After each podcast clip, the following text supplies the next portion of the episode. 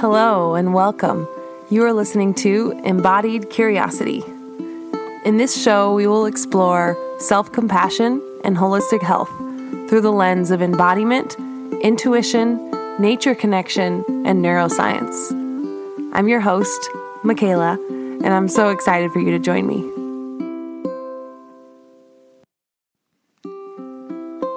Hey, welcome back. I have been rereading one of my favorite books, Women Who Run with the Wolves by Clarissa Pinkola Estes. This book has been so impactful in my life, and I wanted to share my thoughts and insights as I read through each chapter.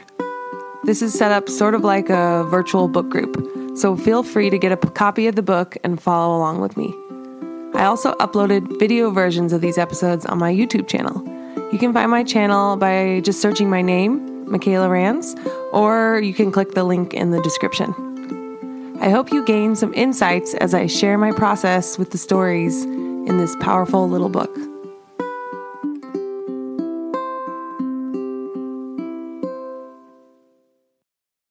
Hey everyone, welcome back. My name is Michaela, and this is a continuation of a series I'm doing where I'm taking every chapter in this amazing book, Women Who Run with the Wolves, and I'm attempting to summarize it for you here and give some insights into my life and what this chapter meant for me. So today I'm going to be talking about chapter 8. The name of chapter 8 is Self Preservation Identifying Leg Traps, Cages, and Poison Bait. And this chapter has a ton of gold in it, especially if you're someone who's struggled with um, like hitting rock bottom in life or completely losing your way and feeling lost. I know I have felt that way, and if you're feeling that way now, I definitely recommend picking up a copy of this book. Um, I'll put a link down in the description if you want to get a copy, but feel free to just turn to chapter 8 if this is something you're struggling with right now. She also talks a lot in this chapter about addiction and how um, when we lose our way, we can often turn to addiction of any sort uh, and use that to try to fill that longing that we have to get back to our soul calling and to our path. Um, so I really, I really stress the importance of this chapter if that's something that you've struggled with. Uh, it's really, it's a really deep chapter and it brought up a lot for me. So I'm excited to dive in. Um, the way that she likes to make the analogy between wild wolves and the wild woman archetype is is really important in this chapter. She starts the whole chapter talking about the feral woman. And the whole idea behind the word feral really struck me in the way she described it too, as feral being someone who has once been wild and then domesticated and then is now released back into the wild. So I always think of like feral cats or feral animals um, that were domesticated and have sort of reverted back to their natural instincts. But a lot of times those instincts are sort of harmed or injured in some way. Here's a quote from that section. The feral woman, as one who was once in a natural state, that is, in her rightful wild mind, and then later captured by whatever turn of events, thereby becoming overly domesticated and deadened in proper instincts. When she has an opportunity to return to her original wildish nature, she too easily steps into all manner of traps and poisons. Because her cycles and protective systems have been tampered with, she is at risk in what used to be her natural wild state. No longer wary and alert, she becomes prey.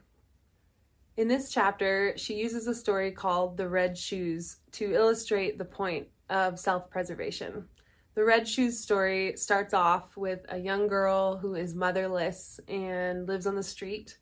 She scraps together some pieces of fabric to make herself a crude pair of red shoes. And she loves her red shoes. She loves that she made them herself.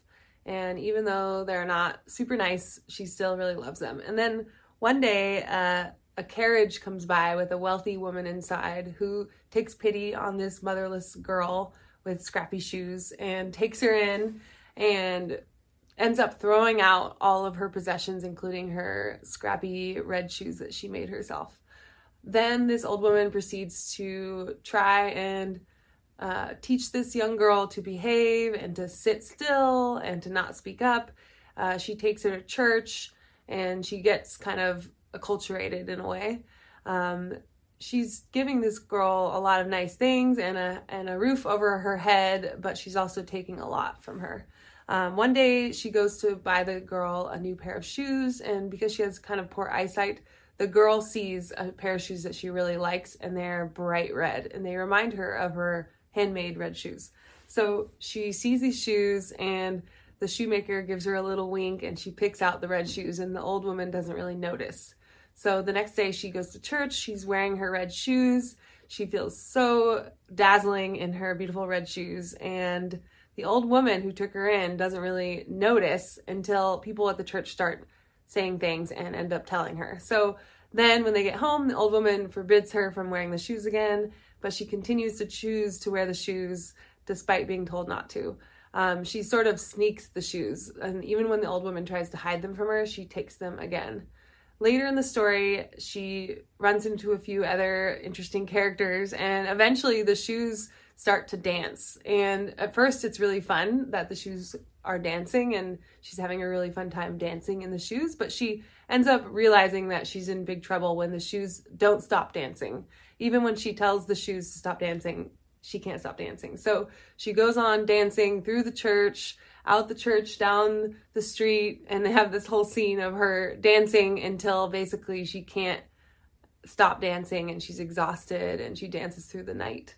She danced into a churchyard, and there a spirit of dread would not allow her to enter. The spirit pronounced these words over her You shall dance in your red shoes until you become like a wraith, like a ghost, till your skin hangs from your bones, till there is nothing left of you but entrails dancing. You shall dance door to door through all the villages, and you shall strike each door three times. When people peer out, they will see you and fear your fate for themselves. Dance, red shoes, you shall dance. So the metaphors are pretty clear here, but she eventually can't handle all of the dancing that the shoes want to do and it's not fun anymore and it's killing her. So she she ends up finding the executioner and having him cut off her feet and she lives the rest of her life as a cripple. So this goes to show that sometimes stories don't have happy endings and this is one of those ones where the ending is so gruesome and grave that it really is calling your soul to wake up, to wake up out of some kind of dream or slumber you might be in where you don't realize the danger that is near.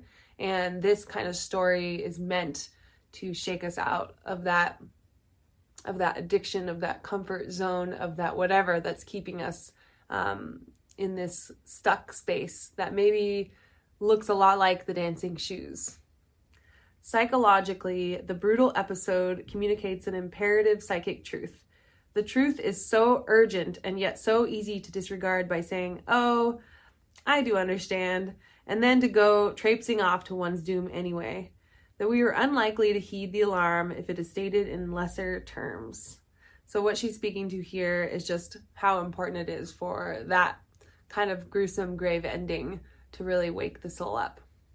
She also makes sure to point out that even if it feels like your life has come to a gruesome ending, that also could just be uh, a phase that you're going through, and that in fairy tales, they're only just short little bits of someone's life. And just seeing that even though she ended up with her feet cut off and she's a cripple on the street, those metaphors can be healed as well. So you can grow your feet back in psychically and find your footing again and create your handmade scrappy red shoes again all all can be well um, if you learn to to take this rock bottom and really learn from it and grow from it there's so many good quotes in this chapter so i'm going to read another one though fairy tales end after 10 pages our lives do not we are multi volume sets. In our lives, even though one episode amounts to a crash and burn, there is always another episode awaiting us and then another. There are always more opportunities to get it right, to fashion our lives in the ways we deserve to have them. Don't waste your time hating a failure. Failure is a greater teacher than success. Listen, learn, go on. That is what we are doing with this tale. We are listening to its ancient message we are learning about deteriorative patterns so that we can go on with the strength of one who can sense the traps and cages and baits before we are upon them or caught in them. So, again, I think she really brings that point home that having a failure in life or um, falling off your path or making a mistake or having some kind of grave ending, um, not all hope is lost and the wild soul lives on. So, now I'm going to talk about some of the symbols and archetypes that are found in this story and what they might represent to your psyche. So, the first really obvious symbol is the handmade red shoes, the ones that she puts together with scraps of fabric. And those represent kind of the beginning of a handmade life, of a, a life that's that's perfect just for you. Um, the way I see it is like that beginning spark of creativity, of having pride in your creations, even if they're not perfect quite yet. It's kind of like version one of what's going to become a beautiful thing. In talking about the handmade red shoes, she says, if well enough could only be left alone, this situation would progress nicely for the creative self. In the tale, the child is delighted by her handiwork, the fact that she could manage it, the fact that she had the patience to search and gather, to design, to piece and fit, to make her ideas manifest. No matter that at first the product is crude, many of the creations gods through all cultures and through all time do not create perfectly the first time. The first try can always stand improvement, and the second and often the third and fourth as well. That has nothing to do with one's goodness and skill. It is just life, evocative and evolving. The symbol of the shoes is even another important part of this story. Shoes being kind of the things you stand on and the things that protect you. She even brings up that, you know, taking someone's shoes in somewhere in a cold climate, especially, is pretty much killing that person because the shoes are protecting that person from the cold from whatever else the elements will bring. So, shoes are really symbolic for a foundation and a protection. So, having your shoes taken, especially the ones that you make yourself, is like having the part of your life that you created to protect you, the part of your life that you kind of rely on, that's your foundation, having that taken away from you. She also makes a point to talk a lot about the joy that this girl in the story feels about her handmade shoes and how that joy could represent many things in life. Joy is the kind of feeling a woman has when she lays the words down on the paper just so, or hits the notes right on the head the first time. Unbelievable. It is the kind of feeling a woman has when she finds she is pregnant and wants to be. It is the kind of joy a woman feels when she looks at people she loves enjoying themselves. It is the kind of joy a woman feels when she has done something that she feels dogged about, that feels that she feels intense about, something that took risk, something that made her stretch, best herself and succeed. Maybe gracefully, maybe not, but she did it, created the something, the someone, the art, the battle, the moment, her life. This is a woman's natural and instinctive state of being. Mm, so I highlighted that quote because it really, it definitely conjured up that feeling for me, and I can think of many different moments that I've had that feeling. So I think I'll just leave that as kind of an open-ended question for you to think about while you hear the rest of the summary. Is when are times that you've felt that joy, the joy she's speaking of, just the thing that really lights you up in your life. Next up, she goes through each of the different traps that are described in this story and kind of talks about what those could mean in your life. The first trap being the the carriage, the carriage that the old woman comes in to pick her up to save her from her poor life on the street. And that one's a pretty simple one. The carriage is sort of like the thing that takes you out of your misery or the thing that takes the sting out of life. So I think of like the job the comfortable job with the comfortable income or the the marriage that feels safe because you're supported. A lot of times, this kind of this carriage metaphor or symbol could mean kind of financial security, choosing financial security over kind of the soul, the soul's longings.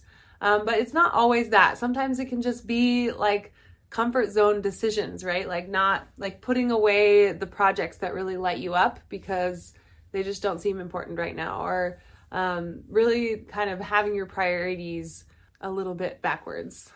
The next trap is the old woman herself. So the old woman in this story represents the archetype of this older, kind of more rigid person. And it could be a man or woman, or it could just be someone in your psyche. It's just a part of you that wants conformity and that represents sort of the culture at large.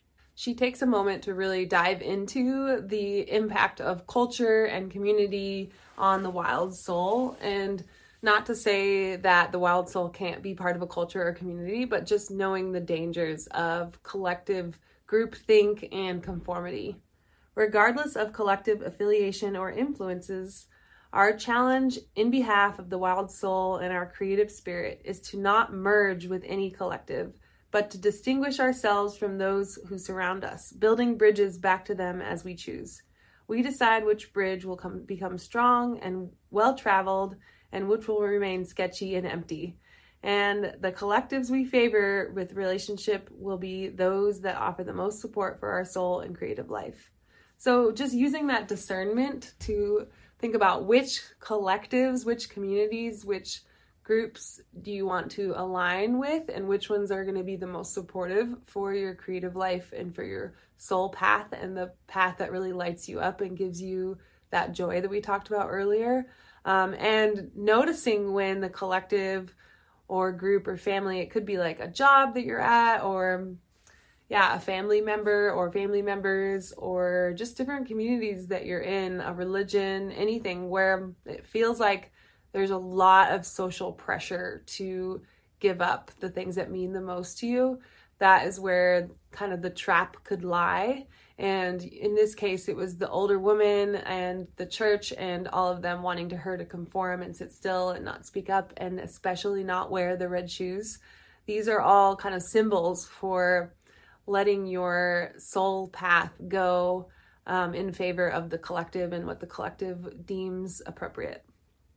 The next trap that she speaks of is the burning of the treasure um, and thus the soul famine. So when the old woman takes all of her possessions and especially her handmade red shoes and she burns them to ashes in the fire, uh, that just represents that the beginning of that longing and that throwing away of the thing for this security for this collective uh, that we talked about in the last trap and what that does to a woman's soul um, a quote this quote really spells it out a woman who is starved for her real soul life may look cleaned up and combed on the outside, but on the inside she is filled with dozens of pleading hands and empty mouths.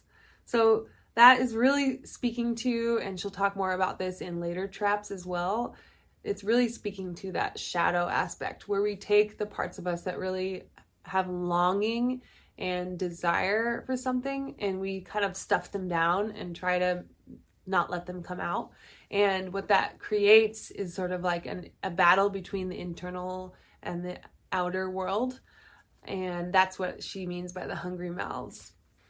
And having those hungry mouths is one thing, but after they've been around for a while, this feeling, this longing, this missing piece of your soul, that's where things of excess can really come in. And it's sort of like she's the example of like when you're holding your breath and then the first breath you take, you take like a huge gulp of air because you're just so starved of breath. And that feeling is so visceral. When she told that story, it was such a perfect analogy to the feeling of having something of meaning taken from you and then the first glimpse that looks similar enough to it and not being able to control yourself. So that's sort of what happened in the story with her red shoes. She she found um, these red shoes. She kind of had to sneak them, and now all of a sudden she can't get enough of them, and the shoes kind of take over. The next trap is pretty self explanatory it's the injury to basic instinct. Now, that's what we talked about in the beginning a little bit, where it feels like a feral woman is kind of the perfect example of that, of having those wild instincts and kind of knowing um, where you should go and where you shouldn't, or what you should follow and what you shouldn't. But then a lot of times when things, when you get too domesticated, you kind of get disconnected from those longings, from your desire, from your intuition, from all of the parts of you that were helping you discern um, what where you should go and where you shouldn't kind of thing and that basic instinct is really important for knowing for example, that those ruby red shoes weren't probably going to be the best idea. But because she's been so domesticated and she's so starved for meaning, um, the girl in the story goes for the red shoes. And that can mean whatever it means to you. The next trap she talks about is trying to sneak a secret life split into. And we've talked a little bit about that already, but just that idea of being sneaky, of having to be sneaky, is just a, a clear sign that this divide is happening, this internal external battle. Um, because being sneaky not only means that you're being untruthful to something outside of you, but it, it usually indicates that something outside of you is pressuring you to conform and that something inside of you is is longing to break free. So noticing any amount of like sneaky energy that you might have or where where there's a lot of secretiveness or yeah trying to hide parts of yourself and don't beat yourself up for that. That's just something to notice and be curious about.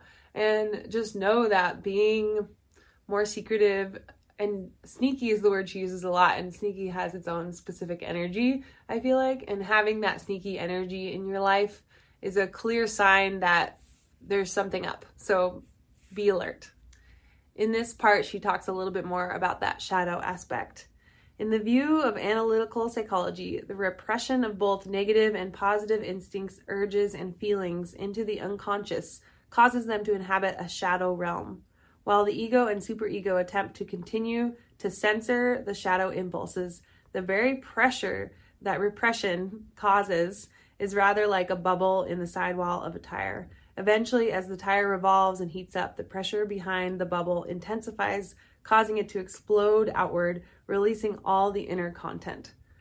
And she goes on, we find that by opening the door to the shadow realm a little and letting out various elements a few at a time, relating to them, finding use for them, negotiating, we can reduce being surprised by shadow sneak attacks and unexpected explosions.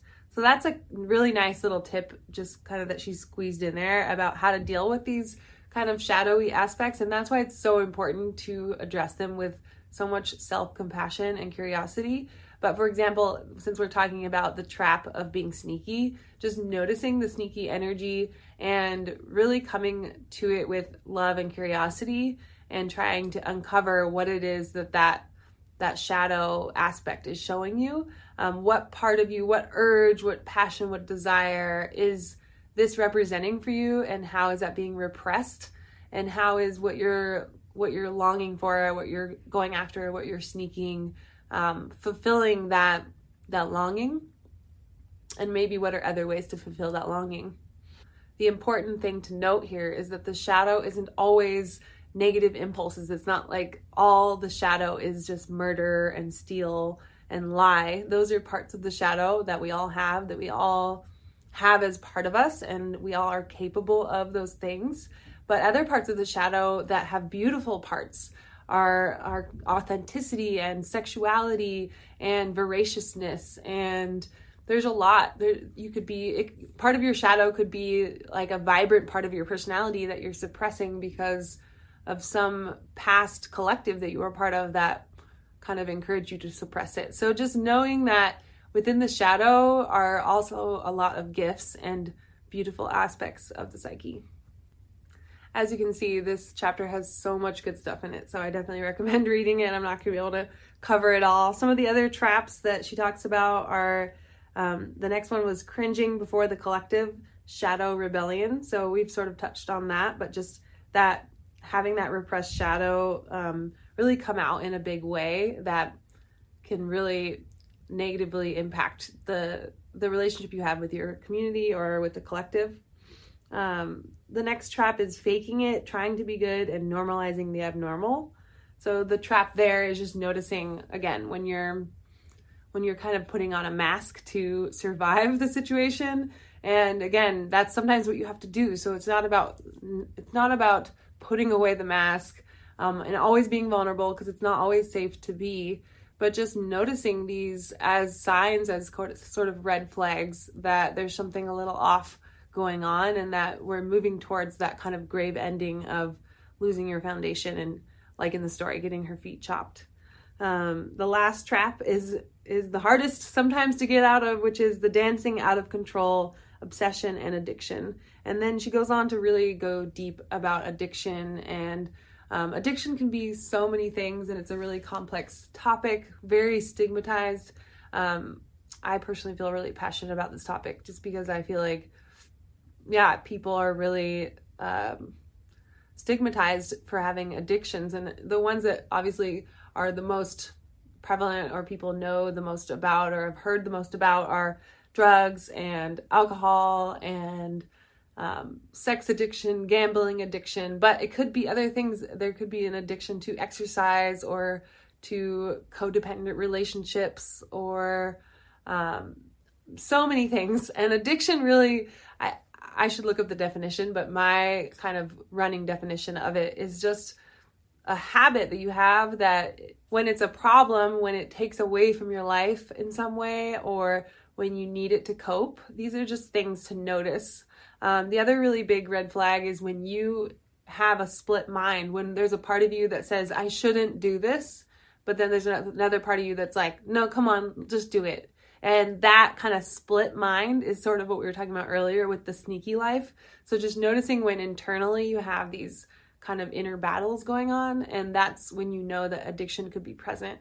And there's no need to feel shame, and we all go through this. Like, I have definitely had my own addictions. And that's part of why this video took me so long to come out, actually, was just just little addictions that I've been struggling with, like screen and phone and social media addictions, um, and just other kinds of comfort zone kind of things that don't necessarily serve me. And it's always this gray area of like, how how can you tell the difference, for example, between self care and addiction? So that's a whole nother topic. But just knowing that yeah, you don't need to judge yourself if you notice that you have an addiction. And bringing it back to the story, um, the red shoes, the dancing red shoes represent, I think, the addiction in that sense. In that first she sneaks them and it's making her make these choices that are sort of seen as bad by the collective. But then later it's like sh- the shoes kind of take over and it's almost like she has no control. So it's that same idea of having the two voices where the part of you that doesn't want to do it anymore um, doesn't really have control or a say. And the part of you that says, let's just do it is kind of the red shoes taking over. So the red shoes taking over really represents that loss of control of your path and of um, the things that you really want and you know are good for you and the kind of spiraling out of control. And and then it comes down to that she just is begging for mercy and begging to have her feet chopped off. And that could mean anything it means to you. And that definitely would be like a rock bottom of some sort with an addiction. And just to make a note that if a lot of this is resonating and you feel like you might be struggling with an addiction, um, I have so much love and compassion for you, and I would be happy to hear from you. And I also highly recommend seeking out help. Yeah, we we can't do this alone and especially if you're in that situation with the shoes that are out of control and they're just dancing you away. We need each other. We need to hold each other through those times and that is the work of a professional therapist is there's so many amazing therapists out there that are really helpful with specifically addiction. Um, I'm hoping to one day be one of those. Um, so this is just a topic that I'm really passionate about, and I will just say that um, imagining myself in the future as a therapist, I would be more than happy to help someone that's going through that. So please don't feel ashamed. It's very relatable, it's very human to be experiencing this kind of predicament, I guess. And it's really easy to have compassion for people that are going through that because it's so human. Ultimately, she ends the chapter on somewhat of a positive note, um, reminding you that a lot of these traps are just to show you the map and to give you that kind of clear perspective of what to look for um, when you might be slowly falling into these traps, um, when you might be slowly growing in this soul hunger uh, for a handmade life, and how to how to pull yourself out of addiction or of having your feet chopped off, like even if you're at a complete rock bottom, how to pull yourself out of that and remake your life starting from scratch. Uh, going all the way back to the girl that was living in the streets, making her handmade red shoes from the scraps of fabric, So using that symbol in your mind of what does that look like to you? So my journal prompts for you today, and I'll make sure to put them below in the comments as well. Um, my first one came earlier in the chapter when she was speaking of joy and the joy that a woman feels when she makes her handmade life. So I'm really curious for you what that joy is for you, or what are some moments or memories that you have of feeling that joy in your life. For me, uh, the first thing that came to mind, because I literally just finished it last week, was that I've been working on my very first uh, cookbook, and it's just, it's always felt like silly to me that I was like even wanting to make a cookbook, but every time I see like people that I follow that I really like making one, it really inspires me. So anyway, I just I just finished that and released that. That joy of finishing a project has really got me hungry for finishing projects. That's like part of why I'm back here making this video is realizing that sometimes um, I let these projects kind of go for a little while, which is totally fine. And I have a ton of self compassion for myself for doing that. But it's almost like remembering how good it feels to finish something, even if it's just uh, a first attempt or first draft. Like it's my first cookbook that I've ever made, so I don't. I was trying not to be too perfectionist about it, but just knowing that I completed it, I feel so proud of myself. Um, so that is really exciting. And there's a few other moments that came to mind just from childhood, like in general, like the things that I feel really excited about and passionate about, like cooking and creating beautiful things and harvesting plants um, and sitting with people and helping people these are things that really give me that deep joy um, especially when i can be the person that can like give someone permission to really listen to their inner voice. That's like whew, that joy is like fills me.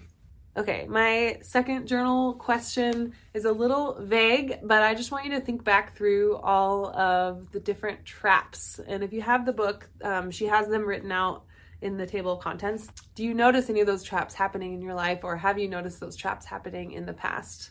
And I feel like I'm in the midst of a lot of interesting relationships to these ideas um, because I'm taking the year off from teaching. So I'm really reflecting on a lot of like what parts of me have stayed in comfort zone kind of work situations and what parts of me have had this like longing and just noticing the complacency and almost like depression that has come from not making enough changes and taking enough risks in my life. So that's been a really big thing this year is like really jumping off a lot of cliffs. Like I moved out of my community house that I was living in for 10 years and I I'm taking time off from working at the school that I've been working at for 13 years. So those feel like interesting relationship to these concepts of traps where I felt sort of trapped and I couldn't really pinpoint what it was. Um, but kind of just making a choice and moving moving the energy has really helped clarify some things for me. The first question is what is the joy? The second would be which of the traps have you fallen into? Um, I think the third question that I wanted to add, um, which is kind of one of the traps, but we can go more specific with it, which is that whatever you feel comfortable sharing, um, you can either do this journal on your own or if you'd like to, you could share in the comments. Um, but I would love to hear just different ideas and examples of what people identify as as shadow aspects. Um, and again, those can be the darker ones that are seen as bad by society, or they can be the ones that have like secretly um, some beautiful power in them.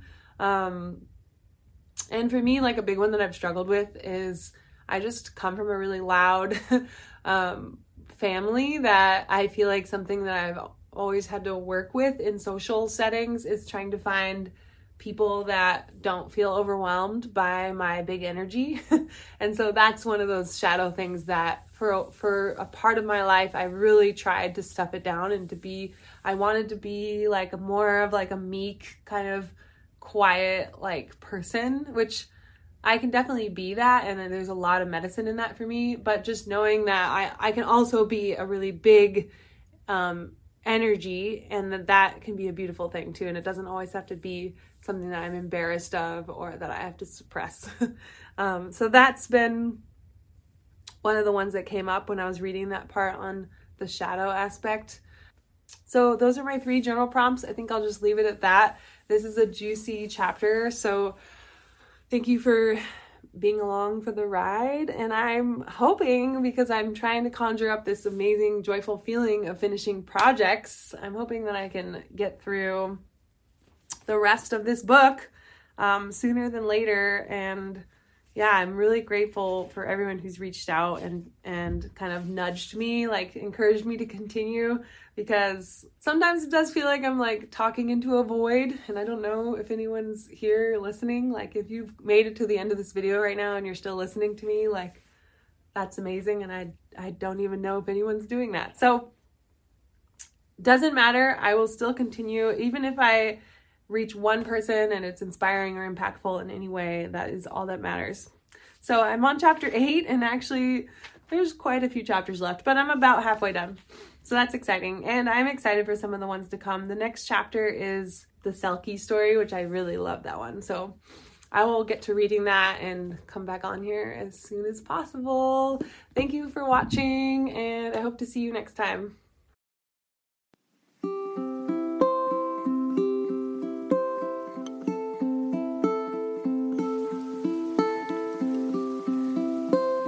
Thank you for listening to Embodied Curiosity. I hope you picked up some valuable insights to inspire you to stay curious and embodied.